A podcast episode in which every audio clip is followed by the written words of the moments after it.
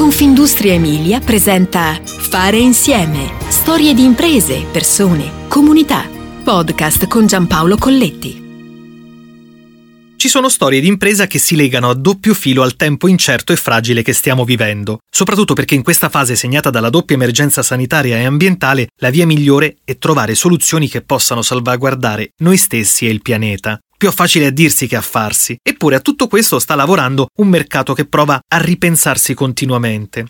Stiamo evolvendo sempre di più verso quelle energie rinnovabili che coniugano ambiente e comfort domestico. Per i bruciatori e le caldaie la componente elettronica sarà sempre centrale, ma la ricerca sta compiendo passi importanti e ora il PNRR con le sue risorse spinge verso un'ulteriore trasformazione. Ne è convinto Riccardo Fava, amministratore delegato e direttore generale di Baltur SPA, Classe 1963, in tasca una laurea con lode in economia e commercio, conseguita all'Università di Bologna, questo imprenditore dal 1999 guida l'azienda leader nelle tecnologie legate alla combustione. Nel portfolio una vasta gamma di bruciatori con elevatissimi rapporti di modulazione e bassissime emissioni inquinanti, prodotti per il comfort domestico come le caldaie, pompe di calore, climatizzatori, una storia nel segno dell'innovazione. D'altronde la ricerca è l'infa vitale e per noi che realizziamo prodotti con un alto livello di specializzazione l'innovazione è tutto, così afferma con convinzione il presidente Enrico Fava.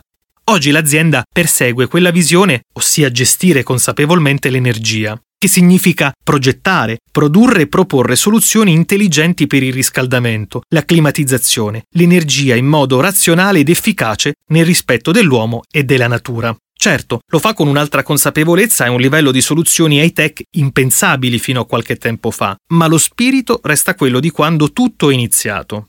E allora partiamo dagli inizi, perché questa è una tipica storia emiliana fatta di sperimentazione, di studio, di testardaggine e di caparbietà. Una storia persino di amicizia.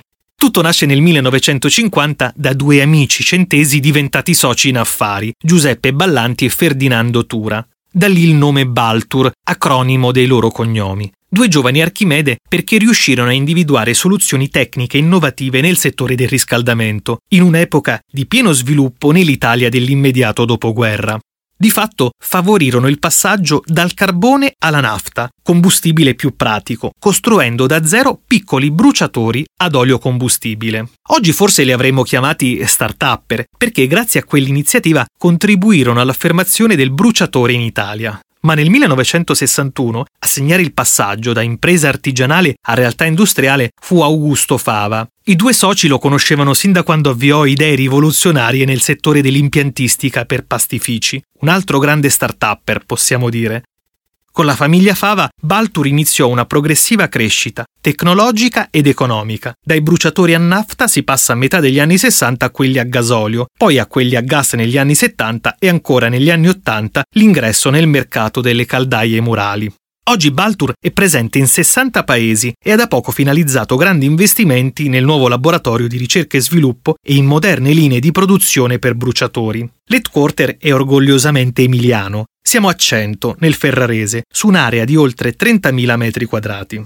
Le persone sono il nostro vero patrimonio, siamo un'azienda familiare, la proprietà è qui, nel territorio, vive in azienda, in simbiosi totale con l'impresa da 60 anni e ha un rapporto diretto con tutti i propri dipendenti. Abbiamo un tessuto produttivo e un indotto specializzato composto da tante PMI che hanno rapporti di fornitura e che sono una ricchezza per l'azienda e il territorio non sono condizioni facilmente ritrovabili altrove, un distretto contemporaneo da salvaguardare e da far crescere con tutto quello che implica. Si tratta di ammodernare gli impianti, alimentare il tessuto di relazioni con gli stakeholder e poi anche andare oltre, precisa Fava. Anche in questo caso la ricetta vincente è essere vicini e guardare lontano. Essendo un'impresa di media dimensione, abbiamo da sempre scommesso sulle partnership estere. Le crei identificando soggetti che si consolidano nel tempo e con i quali poi decidi di fare della strada insieme. Crescere acquisendo realtà in loco è impegnativo ed è praticato dai grandi gruppi industriali. Per noi la via principale è legata alle partnership estere. Evitiamo di fare il passo più lungo della gamba, ma ci consolidiamo grazie a specifici accordi commerciali.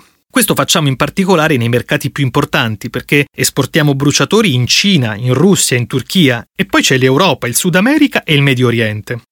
La pandemia ha fatto paura, ma alle ripartenze da queste parti ci sono abituati. Ci si rimbocca le maniche, si dà il massimo e si ricomincia, anche se le cicatrici fanno fatica a rimarginarsi. Così è stato per il terremoto del 2012. Picchiò duro e in alcuni casi in maniera drammatica tra crolli e morti.